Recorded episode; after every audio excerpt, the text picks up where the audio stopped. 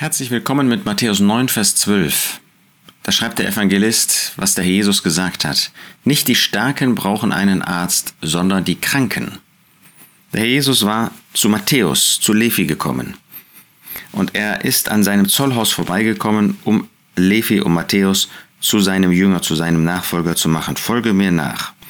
Und dann ging er in das Haus hinein. Matthäus hat viele eingeladen, Söl äh, Sünder und Zöllner, und die Pharisäer waren damit nicht zufrieden. Warum ist euer Lehrer mit, ist euer, euer Lehrer mit den Zöllnern und Sündern?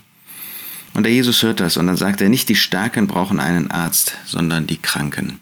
Nicht diejenigen, die sich stark fühlen, die sich groß fühlen, die meinen, sie wüssten, wie man das Reich Gottes erbt. Sie wüssten, wie man sich bekehrt. Sie wüssten, wie man Gott wohlgefällig lebt. Sie wüssten, wie Gott einen annehmen muss.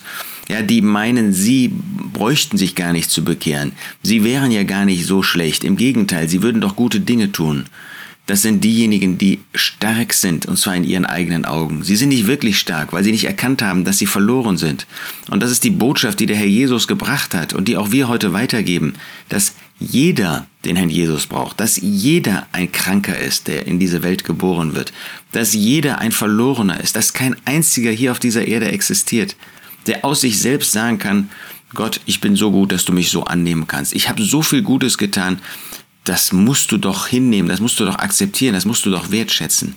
Nein, wie kann ein Sünder etwas bringen, was Gott wohlgefällig ist? Das ist undenkbar, das ist unmöglich.